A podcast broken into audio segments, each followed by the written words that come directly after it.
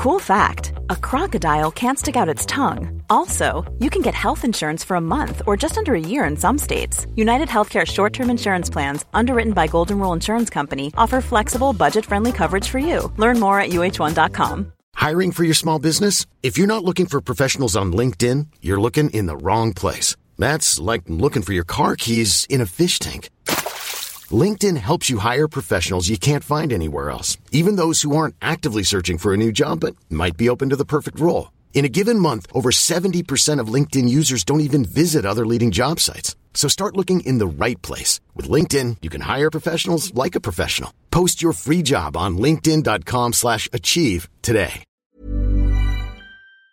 Real spoilers powered by ReviewSTL.com. Warning the following film discussion will ruin the ending of any movie you haven't seen. Example Bruce Willis is dead at the end of The Sixth Sense. See how I ruined it for you? Just like that. Here are a few more. Soylent Green is people! I am your father. Get it? Real spoilers. You've been warned. Broadcasting from the lush but not lavish studios located in the basement of the O'Keefe Institute for Advanced Film, Snarkitude, this is Real Spoilers, episode 590, as we continue our journey through the seemingly unending realm of misbegotten sequels. We bring you, Oh God, You Devil. Never has a movie's punctuation been so confusing. it's got a comma, it's got an exclamation point. I don't know. I don't know what to do where. It's very difficult. It's got a little. It's got a little halo in it. I don't yeah. know how the typewriters back then were able to. That's how important they were. Pre, you know, they were uh, pre emojis. Yeah, you had to put a halo above the god, and then you had to put a, a, horns on the U, the O and the U, devil. So it was all sorts of crazy. This is where Prince got the idea for the name change. See, so uh, let's go around the virtual. George Burns can do it. Yes, let's go around the uh, virtual table, and everyone can introduce themselves. This is Joe. This is Kevin. And this is Tom. Quick shameless plugs. Don't forget we're available on Apple Podcasts, Google, Spotify, wherever you get your podcasts, you can find Spreaker. us. Spreaker. Spreaker. That's still a thing. You can find us there, theoretically. Uh, wherever you get your podcast from. Be sure and subscribe so you never miss an episode. Uh, of course, you can find us on the Facebook, facebook.com slash real spoilers. While you're there, like the page, join the group, which is called the League of Show Shares. And of course, check us out on Patreon, patreon.com slash real spoilers, where for five bucks a month you get all sorts of bonus content and the joy, the pride of knowing that you helped out. So um, there we go. Oh God, you devil! So the first movie came out in 1977. Mm-hmm. The second one came out in 1980.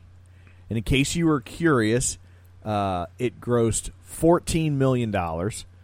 That's a big. Uh, That's a big drop. Well, wait, what was the first one? That's a big drop. The first one grossed forty-one million dollars. Right, right, right. Okay. Uh, so big drop, but adjusted for inflation, it's forty-five million. My guess is that's probably more about what they expected to make with the first one. So they're mm-hmm. presumably they were still okay with that because they decided to make a third.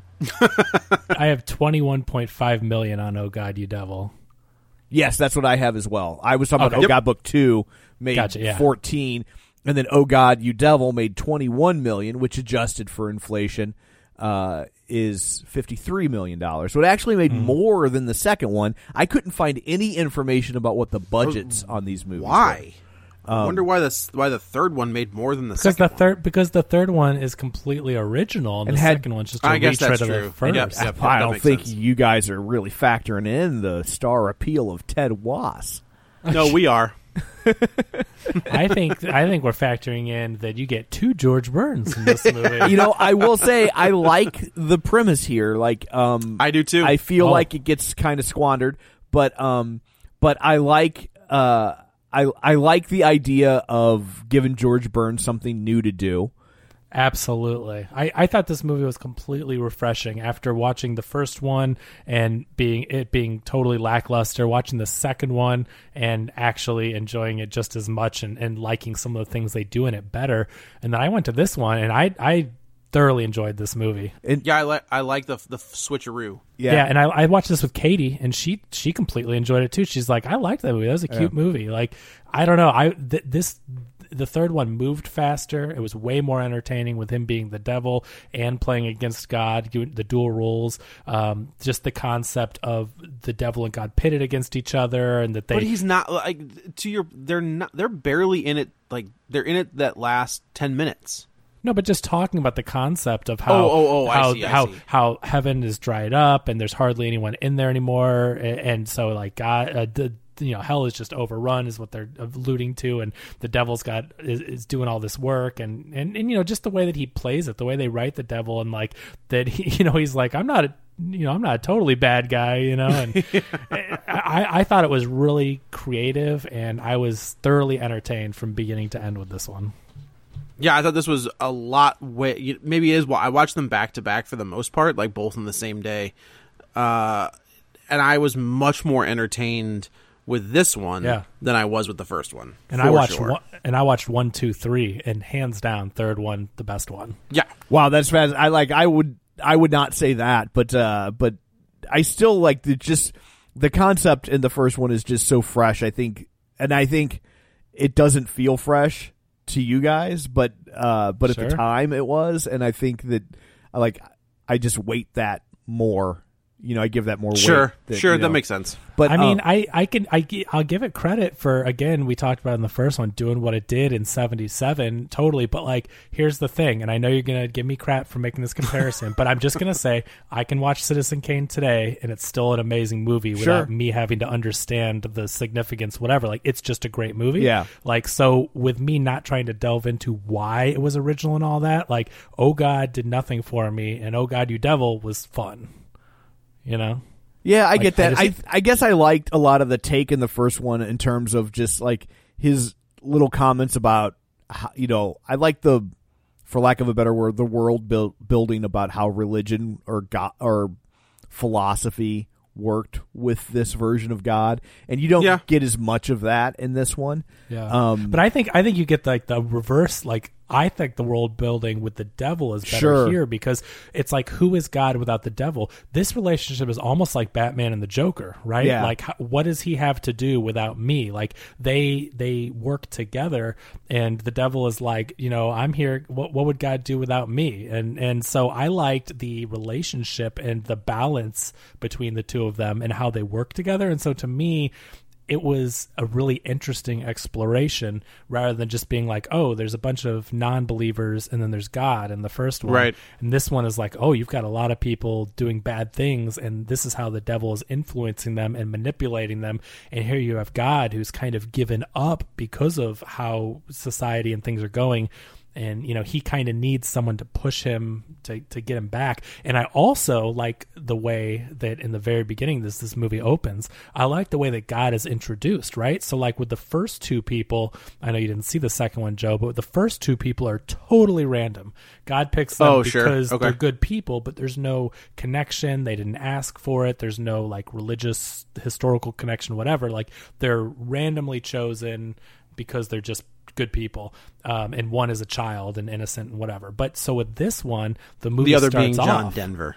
Yeah, and and this movie, the uh, the movie starts off by showing that the main character's father, when he was a child, uh, the main character had scarlet fever, and his dad prayed to God. Did did he say I I I, I was kind of messing with the volume at this point, trying to figure out the right temperature, the right temperature, the right volume, so I didn't wake up children while I was watching this movie. Mm-hmm. Did he say like as he so right like kevin said that he's out he prays to god and says please you know let my son make it through this. I'll do whatever blah blah. And god of uh, george burns's god is standing outside uh the window not that window but like on the street. Does he say everybody's always asking for something? Is that the line?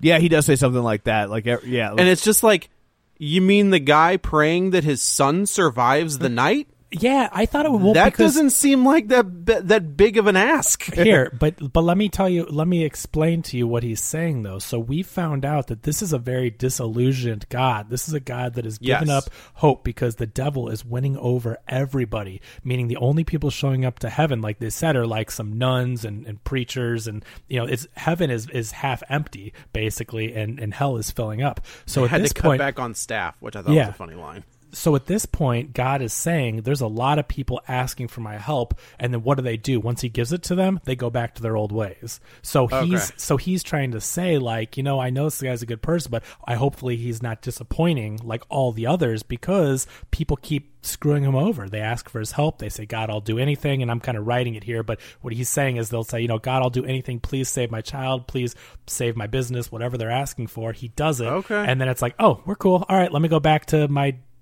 terrible ways, right? Sure, sure. I guess I was just like, that's. I mean, it is definitely the God that we have been that I met in the first movie. That is something he would probably say or feel is that everybody's you know basically in the first one it, God God's message is you're on your own. Like I I gave you all the tools. What you do with them is up to you. In this one, he's just like, golly, will they just leave me alone? Like that's how dare this man ask I, I like that though. I really, again, I like the idea of a God that's uh, that's a bit jaded and a bit uh, sick of the way that humanity's tr- treated him. Like I think it's more interesting than than just the God that's just always like, you know, I'm, I'll, you know, I'll, I'll get you. forgive you, you know, and so. Yeah, I, I like where they went with it. Where I get it, where at first you're just like, "What is that? Like, what are we doing?" But as you watch the movie, it makes more sense why he's so disillusioned. That makes sense. I get that. Uh, and we should so we flash forward to so that was 1960. Uh, we flash forward to 1984. I think is when we flash. That's when the movie opened. So I assume it's the same year. And we're introduced to Ted Wass, who, much like John Denver, uh, is a suckhole of charisma. I I like Good Ted Wass. I don't think he does much in this movie, but I I remember him on the TV show Soap. I liked him. He's really funny on that show.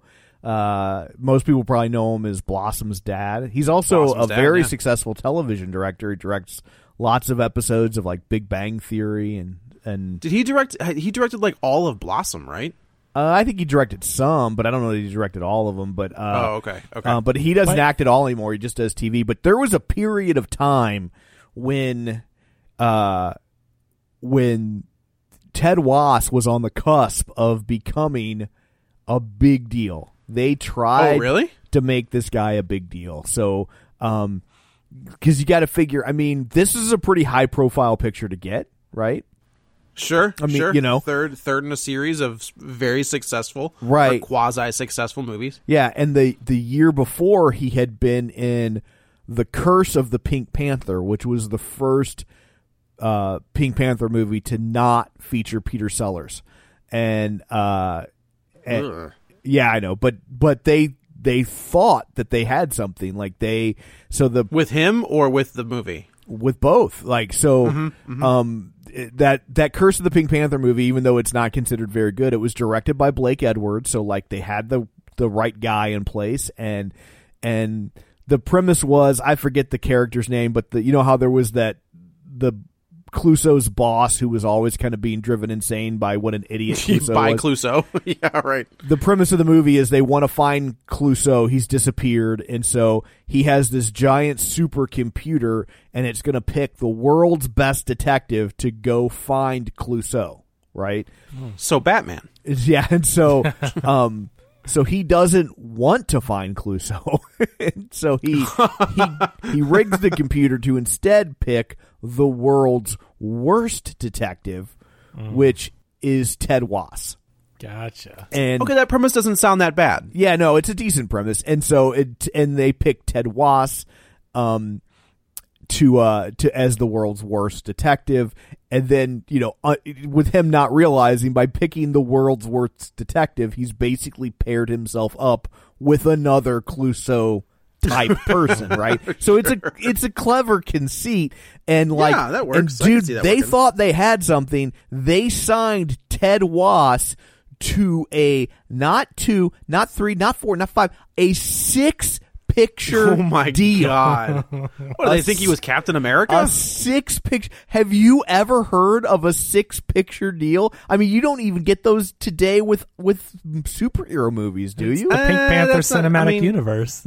And- To- uh, what's his? Sam Jackson had a ten picture deal. Right, but I mean, it, but it wasn't. They weren't all based around him. It was so he could No, pop they were up not. for That's ten true. minutes, right? Yeah. So That's but true. yeah, they signed him to a six picture deal, and the goal was they were going to turn the Pink Panther series into basically like a police academy thing, and they they Oh. envisioned Pink Panther series as being like a James Bond comedy franchise, and I could see eventually that Ted working, Wass. though. That yeah, makes ev- sense. On paper this makes sense and, and that Yeah. they would they would run it like the James Bond franchise and then eventually Ted Wass would go away and they'd bring in a new guy and it's just A what new dumb detective. right and the movie was awful and nobody cared and then a few years later they tried to reboot it again with Son of the Pink Panther with uh, Mm-hmm. Roberto Benigni playing uh, a then unknown Roberto Benigni so play but yeah like and then they rebooted it again with Steve Martin. with Steve that Martin should have worked. as a yeah on paper that should have worked, but it, it did Uh-huh. not. But um, but yeah, so like, but yeah, like they when before they got Ted Wass, they wanted uh, they I think they looked at John Ritter. Um, they looked oh, I could see that working too. they there In this, they wanted John Ritter for this. no no no for Pink Panther. Oh, oh, oh. Yeah, and then they uh they were gonna bring in a British guy, but the studio was like, uh, nobody's ever heard of Rowan Atkinson, so they wouldn't let him do that. Um, I'm trying to remember. There Was, was, he someone doing Black Adder at that point? Was Bean even the thing? Probably. I think that's probably thing, where right? they Yeah, that's probably where they knew him from. You know. That's funny. It's Hollywood execs, Well, man. anyway, well, back we should probably get to this movie. So, um, I I didn't right. know I I didn't know who this guy was, and that's interesting that you said that they were trying to make him a thing, and it makes sense since he never really got there. Because I'm like I'm like the the star of this movie has to be someone, and I couldn't recognize him for anything. But I, had to look him up. I, I mean, I watched Yeah. Blossom, and I was like, man, I know this guy. And then, of course, as soon as you see his picture and how he looks, he looks like, uh, you know how Billy Ray Cyrus today is like, what are you trying to do with your style and your face? right That was Ted Wass on Blossom. Like he sort of looked like a version, like an old man version of what Joey Lawrence looked like on Blossom. Like kind of the same, but you're just like, what? What are we doing? What's happening? What are you wearing? And that's See, I- and then Yeah. of course, as soon as you see him, you're like, oh yeah, okay. I feel like in this movie he was kind of supposed to be Rick Springfield. I thought I you I thought the exact same thing. Same hair, same like same build, Yeah. same kind of style of clothes. In fact, in But yes. retrospect, and again, I, I don't not like Ted Wass, but in retrospect, they should have gotten Rick Springfield. I mean, one, he's an actor, right? Like he's he's. I mean, he started he on, on, Gen- was he on General Hospital. Gen- General Hospital? Yeah, and he was an actor in Australia before he came to the states, and he had a movie come out around this time that was not very good, but but uh, like he would have been perfect, and then you could have put in Rick Springfield songs instead of these like generic songs that like they give you three minutes of, but f- somehow you still can't hear them. Uh, I don't know. The hook on that one song was pretty catchy. I don't know. I mean, they kinda- were written by Mike Post, who does a lot of, uh, you know, written a lot of famous TV themes and does a lot of Yeah. scoring for television shows. But, but those to me, those songs were brutal. Those were I, just you know, they, they just seemed like nothing. stereo. They seemed like stereotypical '80s rock. I thought the ballad same thing, which I is kind of what Rick Springfield was. Yeah, I, I didn't mind him. Like I liked Ted Wass in this role. I, I liked him more than John Denver. I didn't have a problem with with his performance. Um, he's a so he's like an aspiring musician. He's- Struggling, I would say he's he- like a struggling r- songwriter musician. and Yeah. he just can't catch a break. Uh, he has it's it's weird. Like when when they go to his manager, I was like, why? I mean, I would have tried to get Carl Reiner. Like this guy looked like Carl Reiner, like a like a like a venture version of To me, the whole time I saw that guy, I was like, "It's not M. Emmet Walsh." Em- Emmet Walsh. yes, yeah, That's a good one. because Yeah, he, very- because that's exactly true. who he is. He looks just like Emmet Yeah. Walsh. Like Yes. I, I like I watched and I was like, oh, it's the guy from the Jerk who shot at the cans. And then I looked him up and I was like, it is not the guy from the Jerk who shot at the cans. you tricked me. Paul Paul Eugene- Bogart, you tricked me. Eugene Roche? Roche, is Yeah. the guy that plays his manager. But yeah, he looks a lot but he- like. and he was also on Soap. He had a Oh, there reoccurring you role Oh, there we go. Uh, yeah. So, and his manager uh, isn't the best, right? Like, I think he's probably got a heart of gold, but he's just not doing a very good job. He's got no pull. His, he's Yeah. a joke in the industry. He's got no find juice. out Right, later. yeah. Like he he's not a bad person or anything, but yeah, he's he signed up with an agent that just can't get him any work. And this guy isn't like the best songwriter ever, but he's decent. and No. he should be able to get work, and he, it's just not doing it. And so he sends off the tape to these record execs, one played by Ron Silver, which I thought was amazing to see. I was like, yeah, dude, Ron Silver, let's let's snort some cocaine and do this. Let's game on.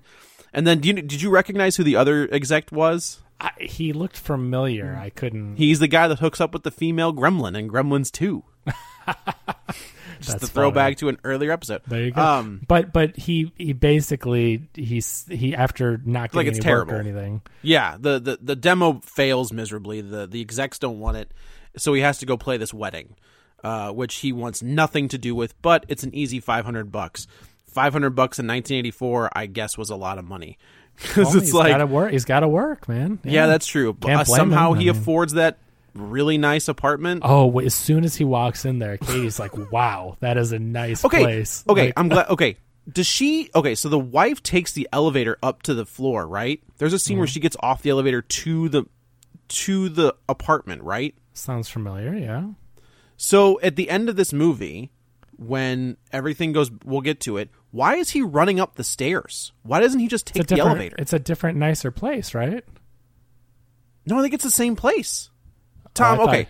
In this movie, right? They Right. have this Joe's jumping to the end of the apartment. movie for some reason. well, I'm just like I'm just thinking like I was thinking about this about the apartment. But so there's an elevator to that apartment, right? She takes an elevator to that apartment. Maybe I don't remember. And then when we get to the end, he's running upstairs. Well, sometimes people. like, why doesn't he just take the apart why didn't you take the elevator? Well, if he's trying to get to her quickly, like you might not want to wait for the elevator, and if it's not that many Maybe. floors, Okay. like you can just you know run up them. yeah. Sometimes you got to wait for it to come down. I guess that's blah, true. blah, blah, yeah. Okay, either way, I was just like, what are we doing? uh, so yeah, so he goes. He's at the wedding. We should also say that there's a political, not a political slant, but uh, God is at a resort in Hawaii. Not God, I'm sorry. The devil is at a resort in Hawaii. Uh, there's a massive hurricane and he wants to leave. So um, he pulls a, a uh, teen wolf and flashes some red eyeballs at the manager. The, And the they- manager played by not Danny Thomas. I actually looked it up. I was like, "Is this Danny Thomas?" I'm like, "When?" And then I'm- the but- other guy looked like somebody too. yeah, The, the bus boy looked like somebody too. Uh, so he takes off and he, you know, he's going through his little uh, kit radio car, looking at people that he can corrupt, and it's like one is a Saudi Arabian prince or a general, I assume. The other is is that Gaddafi? no, it's uh the the it's they show uh Idi Amin Okay, who was like an African guy who was like a crazy leader, and the other one was uh uh Yasser Arafat. there we go. Okay, Yeah. and then he's just like, So nope, very already dated him. references of people that the No, devil is very dealing yeah with. right Right. like nope already got him nope too easy oh Ted Wass that's my man so he shows up at this wedding and he uh you know sits down with Ted Wass, and he's like I think you're great well we could sign you right now you should be playing Carnegie Hall and, and Madison Square How about those dance moves? How about those Ooh, George buddy. Burns dance moves? I gotta tell you though, I like if I could get more of him, like when the old lady's kind of standing next to him and he starts like dogging on her husband, Yeah, yeah. her dead husband. I think, like he's dead Because And, like- it's because this is George Burns. This is George Burns roasting. Like he Yeah. must have had so much fun playing this character. I had. Could you imagine this was Don Rickles? Yeah, I had a hundred times more fun watching him as the devil than I did as God in the other movies. Not that he wasn't good as God, and not that I didn't like how clever he was and understated and all that, but he had fun as the devil I in this I, movie. I liked watching him Oh, as yeah, the devil. He was, he was he was into it. I do wish this movie had more God in it. Like you really only get God at the it the you know very briefly at the beginning and then the big scene at the end. But for the most part, you you really don't get George Burns as God hardly at all in this movie. It's fine. I just got him as God in the first two movies, and it didn't do too much for me. You know, But I his- honestly. But back to his dance moves real quick. I thought it was Yeah. funny. Like when they show him dancing, it felt like when those rare times when you see Kermit's legs. Like Yeah. I thought he looked like he looked like a gremlin turned into a human. Well, and keep in mind the the, the dude's eighty eight years old. totally, totally. I get it. I get it. I'm just Yeah. saying he but looked he like began a human version in- of a gremlin. But in vaudeville, he was a dancer. He would do soft shoe, and like that was part of the the act. You know, it's funny if you look at his uh, i- if you look at his Wikipedia page, it'll it lists uh, it always lists for performers years active. Okay. And so he was born in 1896, years, and he dies in 96, years active, 1902 to 1995. Wow. Yeah. I mean, that guy. Yeah. He, It's funny. Like I always, I always think of like uh people who were alive when Action Comics number one came out. Yeah. Like, and that's old, right? But then you're And just, he'd have been, then like, go back 40. even further. Yeah, I mean, eighteen hundreds. Like this is a guy that got to live through. The, that was born in the eighteen hundreds. At the end, and got to see almost the entire nineteen hundreds. Like that's just That's amazing. bonkers. That's so. but but yeah, no. I I love it. I mean, he's eighty eight years old. He's dancing like he's moving for an eighty eight year old very well. Like overall, it's not the most impressive feat from a human being, Yeah. but for an eighty eight year old, you're Right. just like that's fun. He's so. He's just likable and charismatic, and he's funny, and yeah, I I thought he was great. So yeah, yeah. So he sits down with Ted Wass and he's like, "Look, your manager's garbage. Like it's you should be doing this. You're very talented. Uh, sign with me, and we'll get this thing going." And of course, Ted Wass is like, "What is what is happening right now?" Yeah. And we should say that uh, the devil's name in this movie is um, Harry O'Toffet. Harry O'Toppet. O'Toffet. And I I was like, that has to be something. Yes, that's it got does. to be. So I googled it, and of course, Tophet is the Hebrew word for hell. There you go. Like that's the. I was like, there's no way they came up with that name on the fly, and it doesn't Yeah. mean something. and his initials are hot. Right. yeah. just like the license plate, then that sweet Z. Yeah. Uh, yeah. Um. So he goes. So uh, Billy. No, Bobby. He becomes Billy. No, he becomes Bobby. Right? He becomes Bobby Wayne? I get it backwards. No, Billy Wayne. Billy no, Wayne. Bu- Billy Okay. Wayne. Bobby Shelton. Okay. Yeah. Bobby is so he proves we should say at the wedding he proves his power because he's like who are you like what are you doing and he's like watch this waiter He pulls the waiter's pants down. Nah. yeah but but then he not only does he pull the waiter's pants down it's like a Rube Goldberg machine Yeah. this Like guy knocks into events. someone and this guy knocks into a woman and then the woman lands on a golf cart and the golf cart runs over some table like it is it's crazy I do like the look on his face where he's like, "Huh? Huh? What about now? How about that?" Uh, so Bobby goes home, talks to his wife Wendy, who, again, like you could say she kind of looks like Teri Garr. I was Like she's, she's kind of playing the same character. Oh, it's the same character. It's same type character type, but I was to me, I was like not Amy Adams.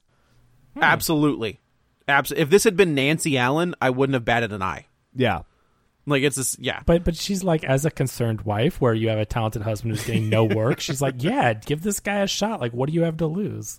What's the worst that could happen? Uh, so he does he have a? Oh, he all of a sudden he has a meeting with these two record execs who passed on it the first, who passed on his demo the first time, and really their their motivation is kind of sinister. But I feel like that's the record industry, Right. Where Ron Silver kind of says, "Look, he's this this demo is trash, but he has this one song." that could work. Like this song's actually not bad. It could work for this big artist they have on the label. We'll just buy the song outright, change a couple words, and all of a sudden it's this artist's song, and we're not out any massive amounts of money. Um, so they go, and of course there's his manager and Ted Wass is there, and uh, all of a sudden here comes George Burns walk strutting in, and says, "Look, man, um, you dump your manager right now." and uh, we'll go in there and we'll kick the shit out of these guys and we'll get your money. And he was like, "Ah, oh, he's like, what has he done? You know, doing the devil's pitch, which sounds like a sex thing, but it's not. Uh, uh, he's just like, he's done nothing for you. He, why are you why are you loyal to this guy? He's done nothing. And finally, we also find out this is where we find out the manager's a joke because the record execs are like, you know who his Oh, they're making fun of him downstairs. And then Yeah, of course they cut to him and he's like, Yeah, these guys have respect for me, like not knowing they're up there trash like, talking. No him. way.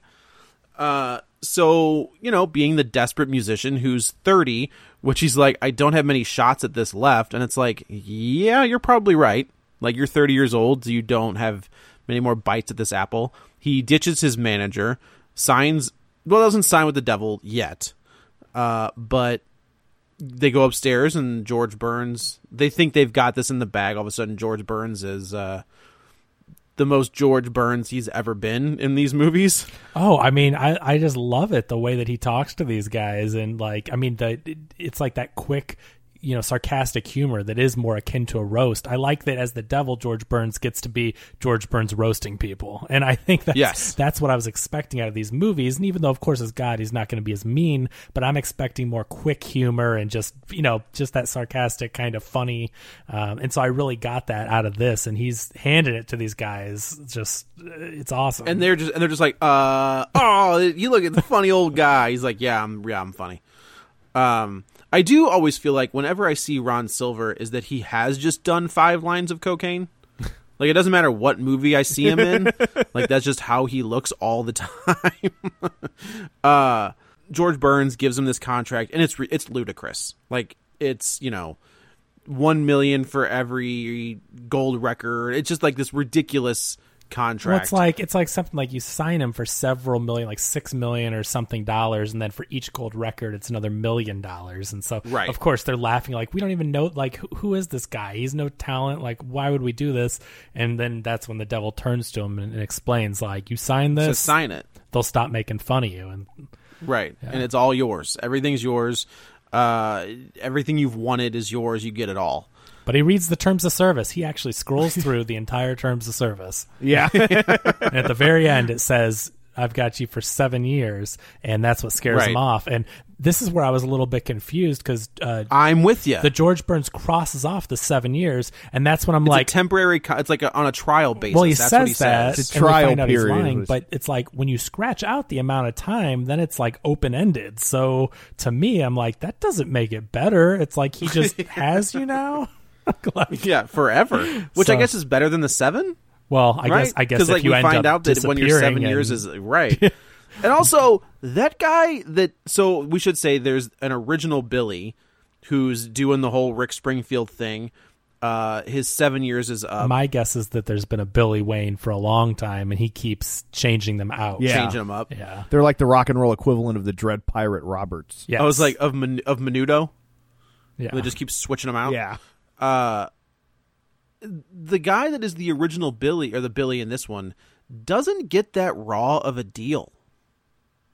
Like, I was thinking, well, until he dies. well, that's only him. they only kill him because God switched the deal. Well, but my but my guess is that the devil. I mean, he's the devil. Like he's going to use him in whatever capacity. So it just happened to be he switched him out for this guy. But then who knows what else he has him do? Like basically, these guys are signing their souls away. So the devil has complete control. So yes, when you get to take over for Bobby and be with his wife and and all this stuff, like yeah, that's not that raw of a deal until the devil decides he needs you and he ends up killing you off or sending you to some you know desert or whatever like you know what i mean like i think that this is a very Well, now you're now you're writing "Oh God, You Devil" Part Two. well But the version, this version that we get, he gets to be a rock, this massive rock star for seven years, makes all this money. Now, granted, when he gets switched to to Bobby, he doesn't remember any of it, but he gets switched to Bobby, which you know, beautiful wife, home, like you. I, I, it doesn't seem like Okay, but when you make the deal, you don't know that that's where you're Right. going to end up. I guess though. that's like, true. Yeah, so while so while that conclusion might not be the worst thing, you don't know that that's how it's going to end up for you. yeah you see that one little switch up turns into you overdose so like, like, that's oh, the no. thing like yeah you're again that like guy. i'm saying That guy, did, the original Billy, got an awful deal. Yeah, like so. it- Although I know you're saying I'm writing the story, but I'm just giving like hypotheticals. But we see Sure, what sure, sure. we see what can happen, and the devil can just go, "Oh, snap!" Snaps his fingers, and you're dead, or snaps his fingers, and you take over someone else, and your memories erased. So like they're just puppets, you know, at this point. That's true. That's true. Uh, so he signs the deal. Uh, he gets the he gets the contract. Everything's great. And His now he's gotta- name, he's the signature actually changes changes to, Billy Wayne. not Billy Squier. yeah. That's who this probably is, Tom. This is probably Billy Squier. I don't think so. Billy Squier's much better than this. That's true. That's fair. That's a good point. he reminded me more of like Michael Stanley. Which that's a deep cut for the classic rock crowd. yes, it is. Yes, it is. Uh, so yeah, so he says I gotta call Wendy, and he's like, Nah, don't do that. George Burns says you don't want to do that. Don't do that. we got to go to Buffalo, and so they go to Buffalo. They do a show, uh, and I do like where the our Ted Wass is like, I don't know what I'm doing, and he was like, No, you're good. Just head on out there. You'll figure it out. All right, I guess.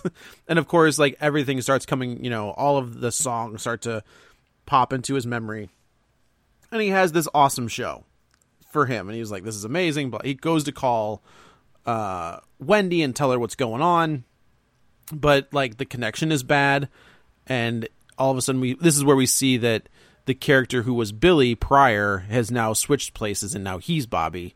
And there is a moment where I know we're supposed to root for Ted Wass. I get that. But how quickly he is Yeah. able to be like, um, I'm cool. I'm going to bang all, literally, I'm going to bang all these chicks and not worry about my wife. I think it's a very human examination though. Like he's he made a deal with the devil. He was given fame, fortune, women, drugs, rock and roll, whatever. And like I I don't know, like he's human, right? Like he's people yeah, but he, I mean, you, you could tell the devotion he had to his wife. Sure. and then is and then within moments i mean not Yeah. days not weeks not m- moments of realizing oh i'm this guy now he neg- he forgets it all But but what what is the alternative? Like here's the thing, he isn't Bobby anymore. He's Billy. Like he's been given a chance. but he doesn't know that he still thinks he's bobby No. he doesn't he- No. yes. he knows No, he's Billy he Wayne knows. how would point. no, he does how else would he how else would he know the name of the favorite restaurant that he wants yeah, no, he, he, wants to still go knows to he's No. He still knows where he came from. Like that's Yeah, why he, he, Yeah. he has his memories right, but he Yeah. knows he's Billy. Is what I'm saying. He he understands that he has now taken over this Billy Wayne. oh role. that's true but he still has all the memories of bobby right. But but he he's been given this opportunity, and now he isn't Bobby anymore. Is my point. He is Billy Wayne with the memories of Bobby. right, Kevin. Let me let me let me ask you this: The devil says, "I'll sign you. You I'll sign this. You sign this deal. You get all this stuff. You sign the deal. Now you're Vince Neil, circa 1988, 89.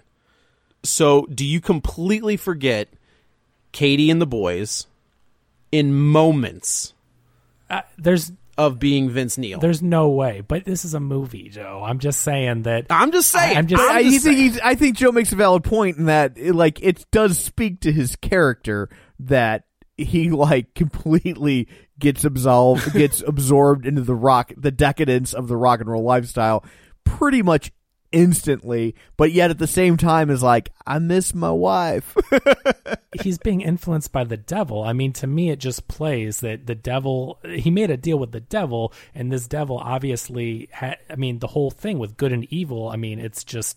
It's an examination of the devil and what he makes people do terrible things. Like to me, yes, he had memories, but they weren't always there at the forefront. Like, yes, remember at some point in this movie, he kind of wakes up out of it. He kind of remembers his other life. So I don't think he's doing it like, yeah, I'm just screw off my other peop, you know, my other life. I'm just going to go do this. Like he's he's kind of being consumed and taken over with the new identity and then he's like oh crap i still have all these old memories it's well I feel feel like they should have made that a little bit more evident because I was there I should have been a little bit more conflict.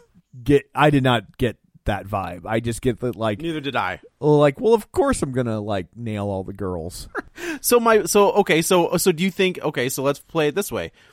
Let's say the devil says you get to keep everything. You get to be Bobby. The new star is Bobby whatever his last name is. Are you saying that at that point he doesn't start banging all the chicks as well? Like if he remembers everything and he's got the wife at home and everything is still there, he's now just this massive rock star. That he's not going to start living the rock star lifestyle even with his wife at home? Like do you think that? i don't know i can't i can't write that movie for him Oh, now you can't write the movie for him. i'm just I'm telling just- you how I'm- i I'm just interpreted teasing, it I'm just teasing. we can disagree all you want but i interpret it as this is a dude that made the deal with the devil and i don't think he was his self when he made all those decisions. I think Okay. he was Billy Wayne and he was consumed by the devil's influence because that's the world we're building if we believe in a god and devil. And I think that he did all that. And then they show you the moment where he snaps out of it and he's like, oh crap, what am I doing? Why do I still remember being like, because he tried to call his wife instantly mm-hmm. and he saw he was replaced. And George Burns is like, I told you, you shouldn't have done that. And then from that point on, like he understands, like he's not Bobby anymore. And then he gets consumed and the devil's influence takes over, but he still remembers. And he's like, why? Why do I still remember this? So I see the struggle and I see how it takes over. So I don't think it's hit. I don't think it's Bobby being a jerk. I think it's the devil, you know? I hear you. I think you're That's wrong. my explanation. I think there's a version where that could work. I don't know that we really saw it here. I but I did, but we'll move on. I mean, I think it could. Uh, they should have. They they should have explained that more because they do show you later that the devil can make them do things like commit a, like commit suicide. So like that. Oh wait, I think he did that. You think the devil made him take those pills? That's how I. I thought that was I thought that was him trying to just end it. well, the devil told the guy that within a year he'd commit suicide. So I think his influence was. Oh, okay, yeah. okay, that makes sense because Ron Silver does say that. You're right. Uh, yeah. So he's going. You know, he's having this um, rock star lifestyle, and he's living it up, and he's playing these massive shows, and he's making so much money. Like, you know, he's doing uh, selling records faster than anybody ever anticipated, and Ron Silver He's getting the is- gold records. Yeah, so, you they're know, he's loving getting it. a million dollars, and and the the women keep multiplying on every tour. They do. Yeah, there's more and more. One true. in bed with him, and then there's two, then there's like three, laying then on the there's a whole floor. hotel room. Then there's Yeah. then there's not enough room for him in the hotel room, so he's sleeping in the bathtub, which seemed. Yeah. I mean, I'm sure his feet would have fallen asleep sleeping like that. I don't think the blood flow. That's is what a 38 year old thinks about now. Where I'm like, that blood flow would be terrible. Your feet would your feet would have fallen Good asleep by now. So you Uh, see all the variety articles, and it's like he's he's, selling eight million dollars, then he's selling fifteen million dollars, and he's breaking all these records in the industry. And obviously, we see all of his success. And I think I guess we're to presume it's been like six months because we find out later based on the pregnancy, right? that there is some weird pregnant. time jumps. Yeah, you're right because we assume that Like he's on tour for six months, right That's well the- f- yeah. and then he comes home and he meets his his jarvis uh the the falling down the stairs bit was a little weird Yeah. That's wh- uh, Toodles from Hook. is it really Mm-hmm. that's fun but- yeah. Like why? Why does he all why of a does he sudden keep falling he can't walk downstairs? Oh, it's not like he's banging his head like he's taller than the original billy like he's not like he's you know banging Oh, I his just head thought he's not. I took it as he's just not familiar. Like if you're not familiar where you are and you don't think there's stairs and you're walking and all of a sudden you like kind of go down. but he does it twice. yeah, I don't know. I just took it as like that was like the I'm unfamiliar with this huge house. So right, either way, it was a, it was definitely a weird choice. Uh, so about five months go by, and the devil shows up, and he's just like, "Where have you been? I can't. You know, it's I got to get out of here. It's my anniversary. I want to go. Oh, let's go to let's go to Jason's. That's what he like, which is I guess is like a steakhouse. He's like, I don't want to go there. I want to go to, uh, you know, Guido's. I can say It was that. like It's fine. Gen- Well, and it was this like is Gennaro's or Gennaro's, something like that. oh, but this is where we get this is where we get that where he's talking this is finally moment. talking to the devil and he says why do i still remember why do i still have all my bobby memories why am i why am i still him? Like i it, to me at this point he's forgotten that old life because he's been replaced and he's got this new life but then he still remembers all this stuff. And so the devil knows he's going to go after the wife and he's like well, that's not Not a good idea. you're not going to find anything there. Yeah. So he goes to the restaurant, the restaurant that um, he and his wife uh, uh, frequent, I assume, or frequented. Uh, sees we saw them there in the beginning. Right, sees the back of her head, and um, you know, sits down, and she stands up, and she's pregnant. And he's like, "Oh, you know, it's super awkward," and he doesn't really put the math together at first until she says like when she's due, and he was like, "Wait a minute, that's my baby," and I was just like, um, that's a all right. That's kind of a bold thought process, but I guess if we're saying that he was that he was himself eight month five months ago, then it would be his. Bi- I don't. It was like the the logistics of switching Bobby and Billy. Well, it's just that she's she's six months pregnant. So if he knows maybe he's been on tour for five months, I mean, it's just he just. I think it'd be simple math if you knew how long you've been on tour or whatever. no, no, no. I agree, but I'm saying like Yeah. the DNA of the bit. I don't know. It was very stupid. I, I got way more into like how does the body switch work compared to like what was actually happening in the movie. You're talking about a movie where the devil has swapped people's lives, and I mean, you I didn't can't- say it. I didn't say my concerns made sense, Kevin. Yeah, Or my. Th- I'm just saying that's where my brain went. Yeah, sure. Yeah. Uh, oh my gosh. I mean, you could pick apart. So I mean, this is like a movie with Yeah. magic. You don't pick apart Harry Potter. Like it's magic. it exists. You know. Uh, so this is he decides he's like that's it I can't do this anymore.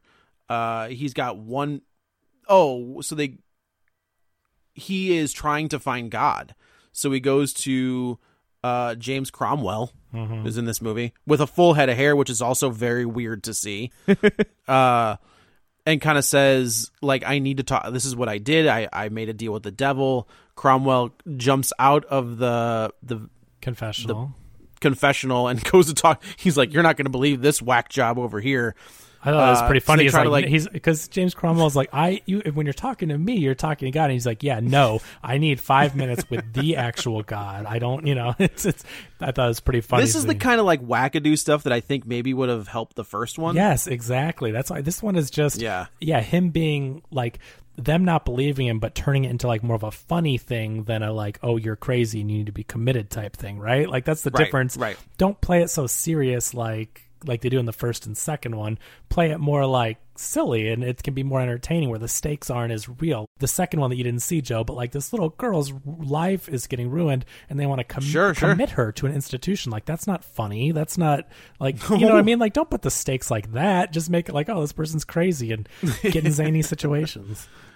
Uh, yeah, and actually, if you take yourself too seriously, the ATF shows up at your door and burns your house down. So don't take it too seriously, for real. Oh. yeah, I just watched. I just watched the Waco Waco? docu, series, and yeah. So he ends up what? He doesn't he go outside and there's the guy with the van like preaching. So he goes to it. So first he goes to the Catholic church, then he goes to a synagogue, Oh, the and the rabbi. yeah. and the, and and the rabbi is like, ah, I don't know what to tell you. Like that's, uh, you know, good luck. So he goes outside, and there's like a street preacher, you know, preaching his message, and he says, you need to go to the desert. That's he he is in the desert. So uh, Bobby decides to put on this tour in Vegas, which I guess that to me was like he just became a Vegas show act. Like he was just setting a up shop in residency Vegas. basically. Yeah. Yeah, Well, I think I took Um, it as like he w- went to his manager and said he wanted he had to go to the desert, and the compromise was, well, we'll book you into Vegas. Okay. At the time, Vegas didn't have residencies from kind of like current acts like they do now. Like that's a pretty recent development. Um, and so What's a what's a current act that has a residency in Vegas? I mean, Britney Spears. When was the last time she had a hit? Okay, but I mean, uh, Vegas used to be like like Branson. Like Vegas was like. Oh, okay, I mean, okay. Vegas in in '84, it would have been George Burns and Bob Newhart and Don Rickles, and like you didn't have current acts or or even relatively gotcha. recent gotcha. acts taking up Vegas Vegas residencies. It was kind of like when you kind of had a name, but you really weren't a strong enough touring property. Right. Like while you were in Vegas, okay, let's go see that. But the idea of you know an Elton John doing a residency in Vegas or Yeah, a I guess that's Celine fair. Dion. I guess Britney Spears could still sell tickets. Yeah. Oh, she did. I mean, she was there for years and then didn't share. Well, I mean, outside of, outside like outside of Vegas, like if she were to go on tour, she could still sell tickets. Yeah, she absolutely Yeah. could still sell tickets if Yeah, she went on tour. that tour. was Yeah. huge. Oh yeah, big time. So he's in his this massive uh suite, calls the concierge and says, "Can you page God? Can you page the Lord over the the He's like, courtesy it's a code name. Just do it. The- I can only you never hear the other end of that conversation. I can only assume the guy's like, "What?" yeah. He's like, "Yeah, it's a funny But thing." this is the Ah, guy calling. funny." This is the guy calling from the presidential suite. So Right, you, you do, do what it. this guy says. He's right.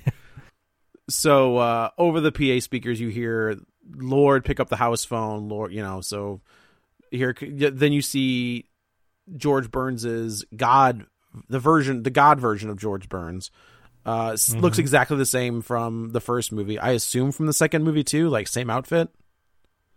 Yeah, yeah. It's From the second movie? Con- Okay. continuously the same outfit. Yeah. Uh, He's he- like an old man the phone clothes. and He's like your typical old Yeah. man with the like track jacket and the brown pants and a fishing like The- trucker hat style thing. You know, it's just right like the the pants that don't go past his ankles. old man square glasses. yeah, right.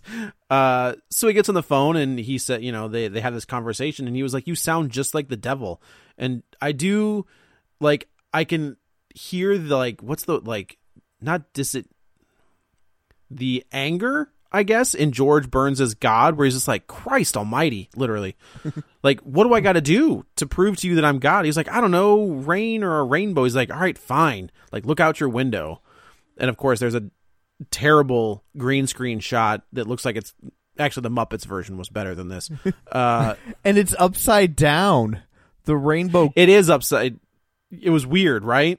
And they never Like the colors are reversed. Yeah, they never address it, but the but the way the colors are stacked is opposite of how rainbow colors are typically stacked. and maybe that was God saying, "Look, that's my rainbow." Like I I don't, don't know. because I guess you could say if a rainbow shows up, like you know, that's the way it should look. But Good lord! See, know. you can you can tell when someone doesn't like a movie because Tom's picking apart the order of the rainbow colors. I just thought it was didn't for weird. I was like, second, that's I didn't for a second think about that. I was he made like, a rainbow show up. that's not how rainbow looks.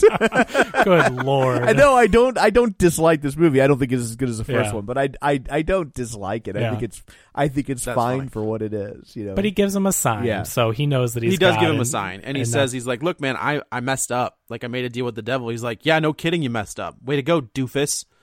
Uh, so he's like, "Can you help me? Like, please help me." Uh, so they have this little discussion, and God does not give an answer. He's like, "I guess you know." You got to do what you got to do, and we'll go from there. He's like, "Well, can I praise you?" He's like, "That would be a good start." Uh, so he kind of gets down on his knees and he says this, says this prayer, and all of a sudden, as he's going uh, to do, go down to do his show, Yeah, like he waits there. He's like, "I'll wait for a sign from you," and he waits all night right up until the show, and then he leaves, and then and then we get the sign. So he's in this meeting with Ron Silver, and Ron Silver's like, "Look, I'm not saying I'm not telling you what to do, but again, it looks like Ron Silver has done 12 lines of cocaine at this point." uh, is he related to Joel Silver? Is they are they brothers? I have I'm no not sure. idea. My guess is no. I, I just but I feel like he shows up in a bunch of Joel Silver stuff, and I don't know. oh, I don't Uh, know. so he says, "Look, I'm just telling you what he told me. He said you're going to die in a year." He's like, "I'm not saying you you should get rid of him, but maybe you should think about it." It does not look like they're related. Um, uh, Ron Silver passed away in 2009 Yeah. of cancer, and uh, he was survived by his parents and brothers Mitchell and Keith, and son Adam and daughter Alexandra. All right. Well, there we go. So just for the Uh, record, Just for the record, Ted Wass is having this crisis of. I, I don't even want to say faith, but like what to do here. He opens this medicine cabinet and it's just like it's a pharmacy in this medicine cabinet. So he just dumps everything out and he's taking just like handfuls of pills and mixing it with booze. While all of that's going on, George Burns is playing uh the devil is playing poker. God sits down next to him and he says, "Look, I'll tell you what. Just you and me, nobody else. If I win this hand, the God saying, if I win this hand, I get the kid. That's all I want." And here are some more of the amazing practical effects that Kevin loves in the Oh God franchise. I mean, I've seen worse. they just freeze the film. Like, Yeah. Oh, least, yeah, right, At right, least, right. but but this wasn't at least bad practical effects. Like, as in they didn't try to like start and stop it and make like literally they just freeze framed it, which is a very lazy practical effect. But you know. well, and then you get the the weird The double shot. split screen of him and I thought it was great. I thought it looked great. I didn't. I didn't have one problem with them both in the same For scene. 1984, for I didn't 1984 it think was, this bad. fine. Yeah. I looked at it and I said, "How the hell did they do it so flawlessly?" There were people walking in the background. No, I thought it looked great. Honestly, Yeah, that's the. I will. I will say that the the split screen from 1984 was was pretty impressive. because usually the way they do that is they split. They had a, a ca- special camera that would split the film into two. Right. But with this one, you had people walking in the background from left to right, so it can't be as simple as splitting the film into two. So whatever they did, it was a really good effect. Yeah. Because the cocktail waitresses walked bet- behind both of them. Right. Oh, they, they- So- she did, didn't she? Yeah, so like I was you're right. watching it like that's pretty smooth. And it wasn't body doubles. I mean, whatever they did was a good effect, so Yeah. Yeah, because normally you get the body double thing where it's like you shoot over the shoulder of mm-hmm. of, of the actor Yeah. from one direction and then you cut to the other one. But yeah, And I liked their interaction was good together. Like I, I liked seeing George Burns playing them both at the same time and, and playing off one another. And I liked that the devil's cheating at cards and he's got a bent card. It's not he's not even using magic. He's just cheating at cards. He's and- just using like cheating tricks. yeah. And and God and God shows up and he's like, yeah, here's a new deck. We're gonna use.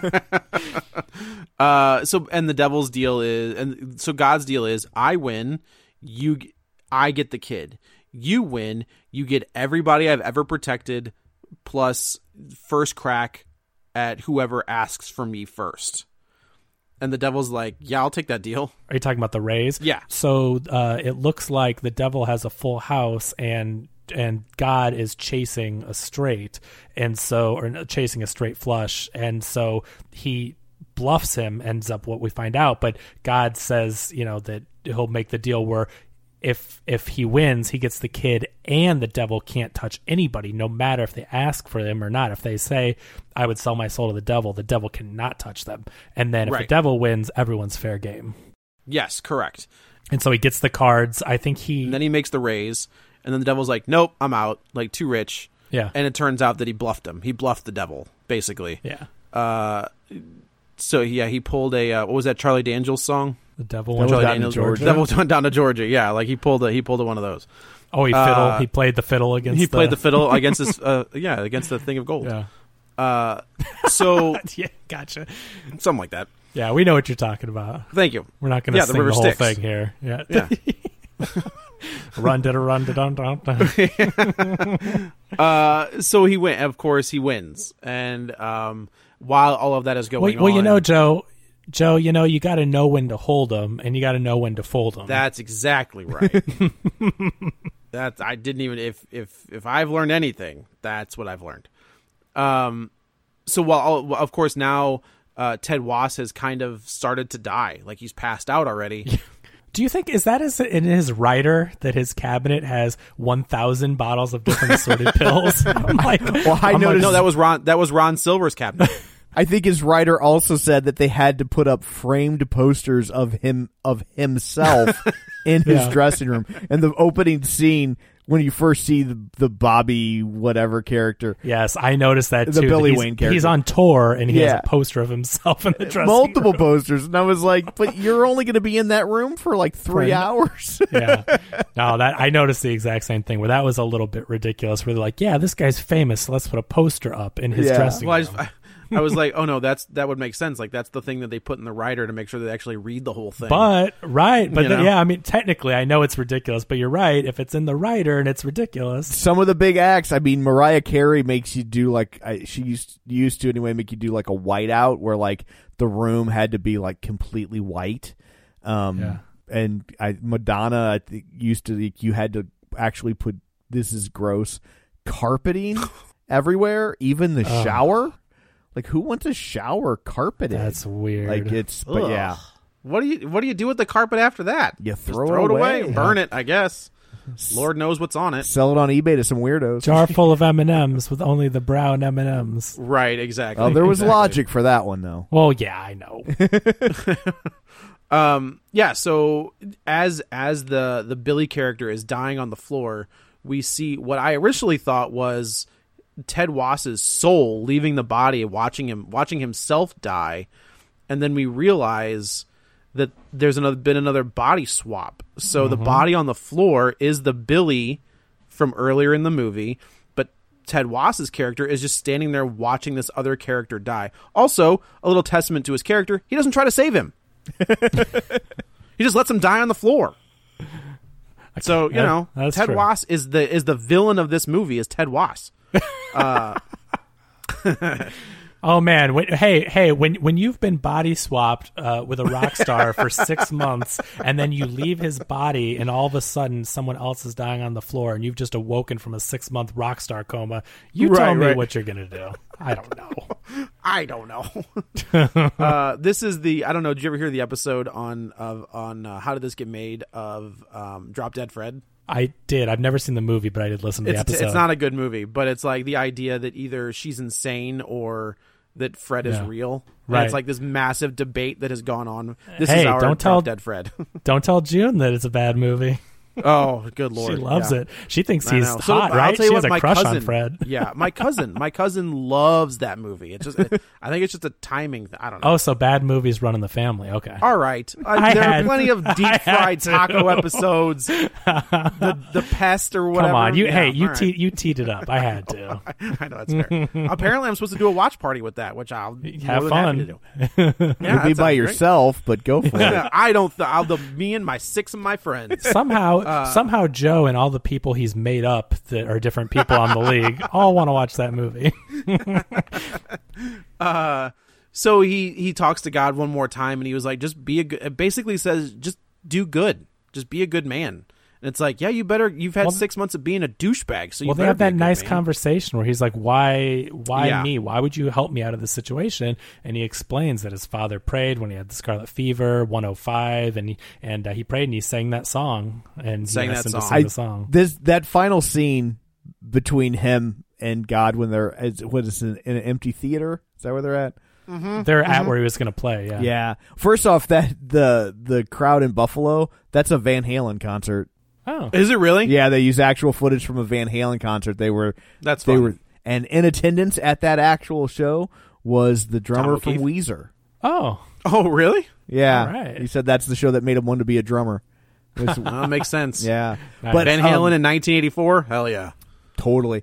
But um, but that scene, even though uh, I like the other one better, and again, I didn't dislike this movie, but uh, Yeah. but it has, I think, my favorite moment out of all three films, which is they're walking up the steps towards the back of the theater.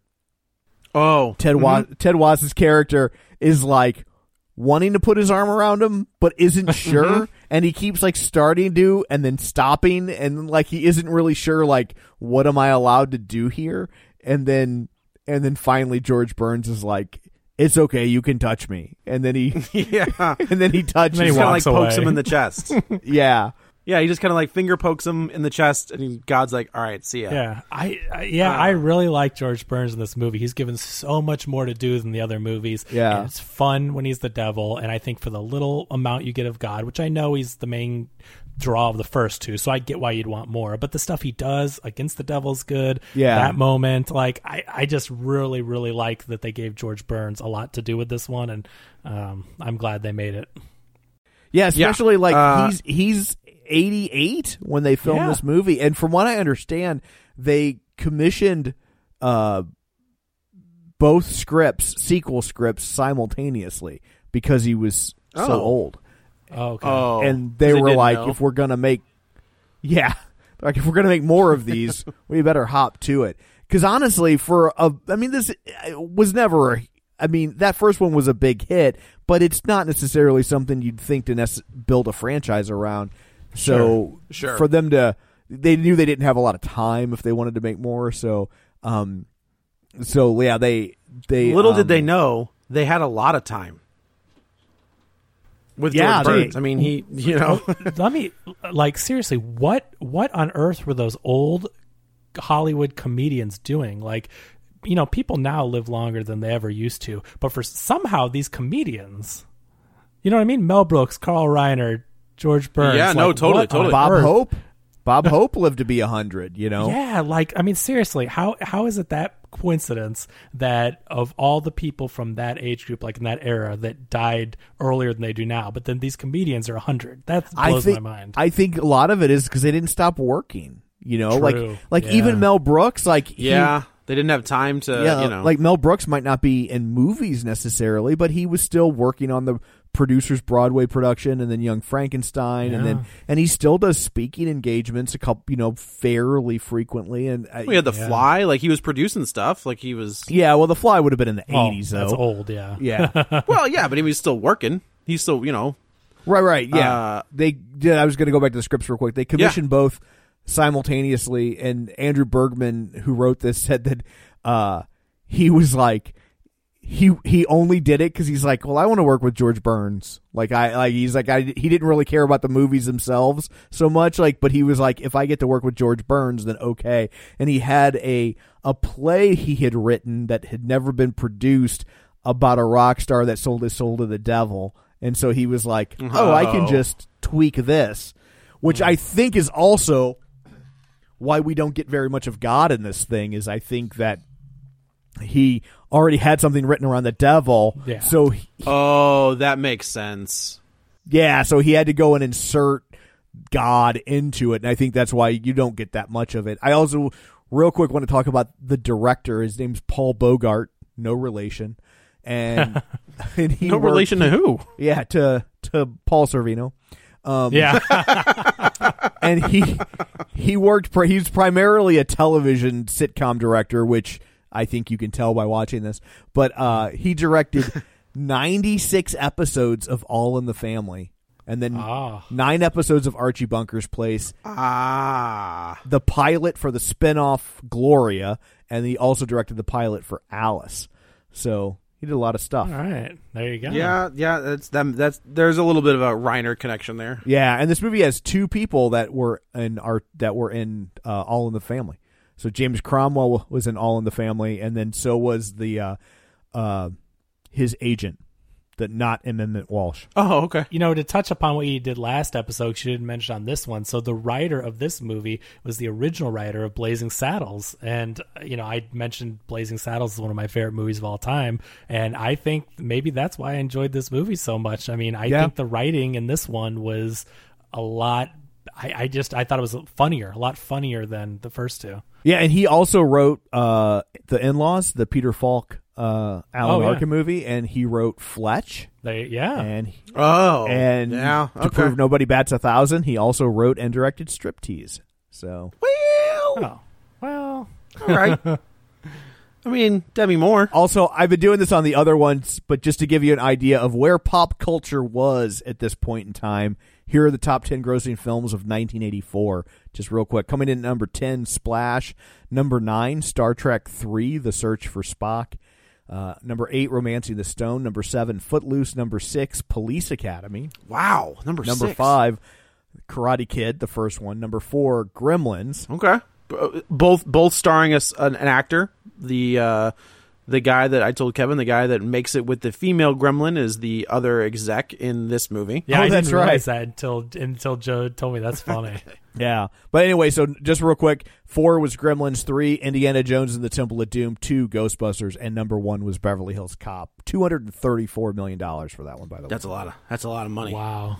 So, and this movie, in comparison, made what twenty-one million dollars. So, Yeah. It was a rough year for Well, George Burns. you know what? I at least it still probably made money though. yeah, my guess is it probably did. I can't imagine the budget on these things would be very high. So, um, I mean, even with getting George Burns back for a third film, like I just can't imagine George Burns commanding that much money at this point. I feel time. like in the in the eighties for a movie like this, I mean, it's probably like a six million dollar movie. that's kind of what I was thinking too. Like that's you know, Yeah. no, at most ten, at most, At But, most, yeah, definitely, yeah. So they So- they made their money back.